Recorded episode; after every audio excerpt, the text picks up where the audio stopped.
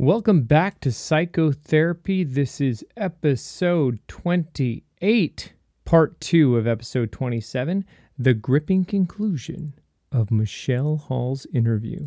So I broke it down into two episodes because customarily my episodes run under a half hour. I went slightly over, three minutes over, but who's counting? Our last episode, if you did not listen to it, please go back and listen. It's a two parter, so you'd be listening to the first part because, again, as I always say, that's how numbers work.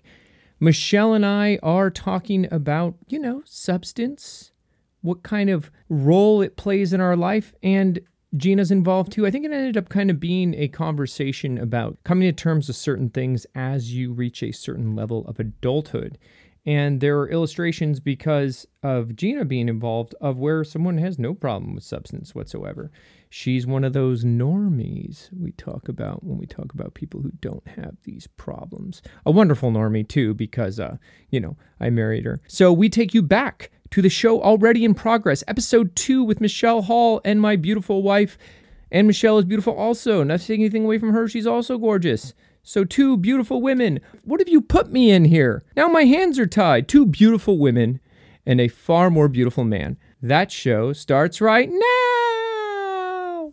We're back, and we were talking to Michelle about how labeling this is very important because I, as a drinker, even though I have family members who've died from alcoholism, so it's definitely something that came to me honestly in the sense that I have it on all sides. There was no chance. It was it, I was doomed from the beginning. Yeah, I have Uh, Irish in me. Yeah, Oh, exactly. And, and the Irish in, you. But uh, sorry, all those races we just shit on. Um, but uh, but here's a thing about labeling that's very important is that I did not want to ever say I was an alcoholic until this last round of sobriety. Now I was sober for six years. Mm-hmm. I was sober for six years, and I always Yeah. told people this one line. I'd say, I don't know, there's no blood test for it, you know, you can't prove that you're an alcoholic, so I'm just not drinking right now, blah, blah, blah, blah. But what I was really doing for six years was saying, if I drink again, I don't want you to think I'm an asshole. Because once you say to someone you're an alcoholic and then you drink again, you will forever be treated differently, especially if Oh, yeah. you're an adult. Yeah. So, who did you first say that you were an alcoholic to? Um. I actually was very casual about it when I was drinking. Was it like at a Starbucks? I Hi, was I'm very Michelle, I'm comfortable saying that I was an alcoholic because I knew that I was. I just didn't. But okay, I let's go to wasn't that then. ready. How I did you wasn't know? How did ready you- how to did you- give it up. Well, I'm, this is very important. This is this kind of language is very important. How did you know you were an alcoholic and not just a problem drinker? Do you know what I mean? Um, How did you know that it? In my definition of alcoholism, is that it was out of proportion. You could not control it on your own. It was something that because I've said before, I love chocolate. when I started stealing my roommate's alcohol. There you go. Okay, so that's what I'm curious about. Let me go back to it real quick though. I like chocolate. I like Slurpees, but I'm not a Slurpee or chocolateholic. So this Yeah. is something where the stealing is very important. So let's go yeah, into that. I would. I would be drinking my my roommate's alcohol, okay. wine, whatever she had. I would drink their alcohol if I didn't have any, Okay. and I would either Venmo them or I would buy new That's alcohol not for them stealing. You're paying for it. well, You're like Robin if they caught me, yeah, okay. they caught that's very okay. So that's good. Yeah. So you realize that that because the biggest thing, and this is AA straight up, is that uh, you were powerless to alcohol. Yeah. Which means that there was no no stopping me. If Okay. it was in the house, I was drinking it. I couldn't keep a bottle of wine in the house for more than twenty four hours. Okay, so to that point, when who did you tell as far as not like specific names, but who did you tell you were an alcoholic on this last one because you knew you had a commitment? Because I find that once you you were that- actually the first person. okay, okay, because I had told Matt that I had quit drinking, but you the the word alcohol alcohol. alcoholic, you were the first one. But prior to that, my mom and I had had conversations about it, about my drinking. Mm-hmm. Because when I go see her, sometimes it gets out of control. Mm-hmm. I don't drink around my dad. I respect Okay. my dad's wishes. I don't drink around him. I may go Does out with my drink? friends. My dad doesn't drink. Okay, was it ever a, a quit thing? He just doesn't do. No, I, I don't. I mean, I think he did a little bit when he was in college, but I don't. But never in your childhood. Never in my childhood have I ever seen my dad drink. Not even interesting. champagne on a toast. That's interesting because I, I didn't know my dad's father was an alcoholic till last week because Mm. I had never seen him drink. So I just assumed he didn't drink. But then my dad's like, oh, he was an alcoholic too. So I had no idea. So maybe he did have a problem with alcohol when he was younger, but you don't know. I know that my mom's dad did, and um, that was instilled in me from childhood. Papa was alcoholic. You need to really keep an eye out on what you do, and like it was, it, we were educated on alcohol. I was. At least the fact that it, it was a word that It you was grew up something. with. Yeah, it was something. And my uncle was an alcoholic. They always hid that from me. Okay. I never visually saw these people. I think I saw my uncle once drunk. He came to a Christmas party and then um, they, Did he knock over the tree home. or something? Okay. No, he just he was belligerent. And you could smell it on yeah, his yeah, breath. yeah. Oof. I remember smelling it as a kid on his breath, um, not really understanding what it was. That Yeah. that was alcohol, and he was drunk. And when I got older, I could recognize it in him, but it never. I never up until this point actually never really connected the two. Like I I hadn't thought about that moment. That's interesting now. too. That's interesting too. Yeah. Yeah, that happens. So you start Yeah. to. It's not only when you first get sober, you start connecting dots. That it's like all of a sudden someone shows you a roadmap Yeah. of your life, and you're, like, holy shit, who made this map? And Yeah. you're like, some damn booze hound made this map. Yeah. Why am I here? Yeah. And that's that's that's a reality that's a little hard to deal with. But then you start going into things like that, and you're like, wait a second, this person was this. That makes sense. Mhm. Well, okay, because you didn't want to explore it when you were And he, drinking. he also had mental issues, severe mental issues. He was in a home, and I don't really know the extent of what he had. I I believe he had schizophrenia because that's he would big. see things. But then I'm also a very observant person, hmm clairvoyant. Although you didn't know that he was schizophrenic. no, no, no. I mean, I don't know what his, but he said that he would see people. They could see ghosts, and I'm a clairvoyant person. I don't see ghosts, Uh-huh. um, but I feel energy and I It's feel really good because Jet knows a lot of ghosts. Yeah, so I, I, I totally to good you you would sometimes. see him. You're, you're going down a totally different road. so sorry to bring episode. up the dead people. Yeah, well, no, no, no, Um, that's fine. I'm just saying that you want to start talking about talking to people who are dead. That's a totally that different episode. He would see these things and hear these things, and then people thought it was a mental disorder. Yeah. And there was no education back then. I mean, this was in the 80s. this was before it was normal to see people who aren't there. And he had a, a girlfriend that was the same way, and they. Oh my god, I was so and- hoping you were going to say that you had a girlfriend that none of us could ever see and she was a ghost. Because then we have a whole new offshoot of shows, you know, Yeah. your uncle's ghost girlfriend. Be an awesome show. Yeah. I was wondering about you were saying that your dad doesn't drink and he doesn't like alcohol or you to drink around him or for for alcohol to be around him It's or- not that I just do it out of respect. uh-huh. Okay. It's not that I. Yeah, you don't want uh, to get drunk in front of a sober person. It's embarrassing. Well, that and like but does he do you know him as sober yeah, or I've okay. never seen my dad drink anything. Yeah, so there might be something there. okay, Yeah, but it's just it's a just- thing that's not really acknowledged or talked There's there is a really long story. Oh, God, um, when I was We twenty enough time. two. does it involve ghosts Michelle, No, it Michelle. involves a, a accident that happened with a mistaken of identity, and they thought it was me, and she was drinking and driving, Mm. and she. So my dad was in the hospital when I was twenty two. My dad was in the hospital for I think six or seven hours, thinking that this person was me. Oh my god. wow Yeah. And so, out of respect, since that time, I just don't How crazy. do it. And I actually quit drinking after that for a little bit, but then I fell back in. And uh, So yeah. let me ask you now. Been a while since July, so now we're into September. hmm What are the good things you're finding from it?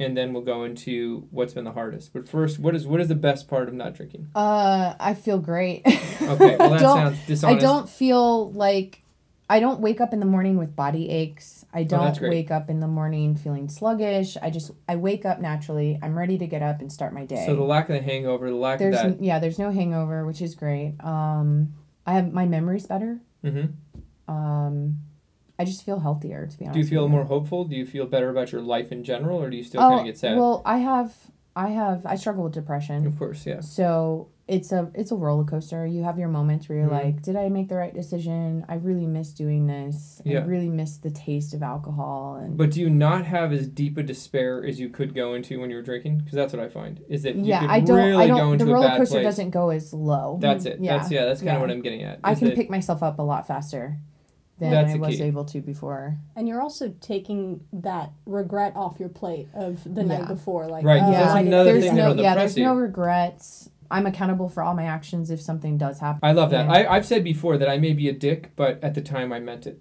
And when Mhm. I was drinking, I may have done something so out of proportion, or so terrible that I don't remember, and that was outside of me, and that's scary. The embarrassment behind saying, "Oh, I was drunk," far worse than being like, "Well, sorry, I was a bitch." Yeah, sorry. Yeah, that's that's easy to say. It's like I, I get that. I Yeah. get that. Another thing for me too is that I used to say that to people who are friends my age who still drinking too much, and I would tell them, well, at what point is it not cute to be a drunk? Do you know what I mean? Like if you're Yeah. 22 years old, it's like, hey, he's a kid, whatever. He's drinking. He she's drinking. At But when you start to get a certain point where you're older, it starts to get really embarrassing. I don't you even know? think 22 year olds drunk or cute anymore. Well, I Like, know, but I'm gonna give him a little more. I'm gonna give him a little more leeway than a 52 year old guy who passes out at the party. when when you're not at a ball game Oh God. or Yeah. any kind of event, Yeah. it's not cute. So it's cute at a ball game, It's huh? cute at a ball game I guess. because you're enjoying yourself. You're having yeah, a drink I with think, your I think that's a and- slippery slope. My point about it is just that I, I think that I think that it becomes more problem as you get older because I you should know better. You should. So, okay, then my second question, I guess I was curious because first it came out of a thing that you thought was just a health issue, right? Yeah. You know, want to lose some weight.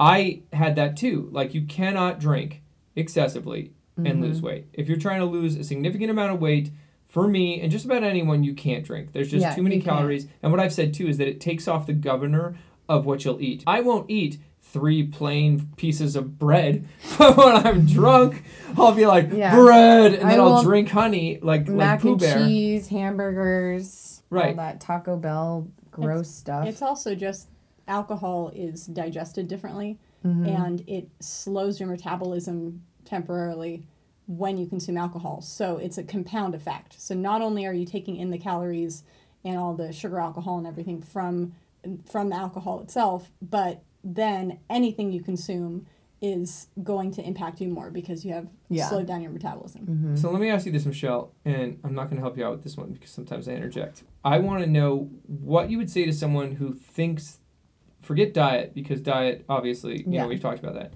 What would you say to someone who's kind of in your shoes? Say you're on antibiotics and you right. can't I, yeah. I you can't go to That's a a party example. or an event without drinking because you have to, Right. then you might have a problem. No, that's a great point because Yeah. some people are told to stop drinking by their doctor. I know And- lots of people that do that, and it just it negates the antibiotics. Right, Like right. right. You you're working yourself over. Sorry, But then no, but you're that's, messing yourself that's up okay. by doing that. That's okay. But the but the good point in that is that even when it's a health aspect like that, that's immediate. Because people have a hard time understanding at sixty you'll have cirrhosis. Yeah, People and you only have to comprehend go a week. It's not like you have to go a month. Your Yeah, doctor's yeah. saying for these next five days while you're on these antibiotics, you cannot drink. Yeah. Great. Can I start on Monday? Because on Saturday I want to drink. That is when you know you have an issue. I would say also like if you can't have brunch without drinking a mimosa. That is the most LA thing I've ever heard in my life. This episode is going to be called Brunch Mimosas with Michelle because if you can't go to brunch without a mimosa, Michelle, Yeah. how many people do you think are listening who are like, Have we ever been to brunch I in haven't general? been to brunch and had mimosa. Um, but Michelle, I that's, was that sounds- trying- I was now I want to go to to- brunch and have a mimosa. I was Yeah, trying to relate to the influencers and You're the definitely. I get it. I get it. If you're on your yacht and you have a brunch and you need a mimosa, you might have a problem. Yeah. But no, I get what you're saying, and I appreciate you coming out and sharing your story. 'cause Yeah. It's never easy. And uh, you've been sober now how long? Yeah, so it's been on a, a little over, Over two two months. months. That's great. That's incredible. So congratulations on that. I Thank you. appreciate you coming out and telling us this too, because it's always good to have another perspective. Yeah. I'm a weirdo. And uh, unlike you, who's totally relatable with mimosa as a brunch, thank you so much for coming out to Michelle. I know we're not a real me. podcast. It's and, a real uh, podcast. We've been cranking guys. a little thing, and This is the most but, uh, legit podcast oh I've ever my seen. God. Yeah, He's got yeah. a Can you see how legitimate? It? I've got a huge computer. Everyone knows huge computers are the best. It's the size of a room. It's it's uh, from the a 60s. table, a table, some these curtains. Oh my God, so much. We got backdrops. Okay, We th- can enough of the illustration. pictures. Thank you so much, Michelle. Uh, this is Jet Dunlap for Psychotherapy. Thanks for listening.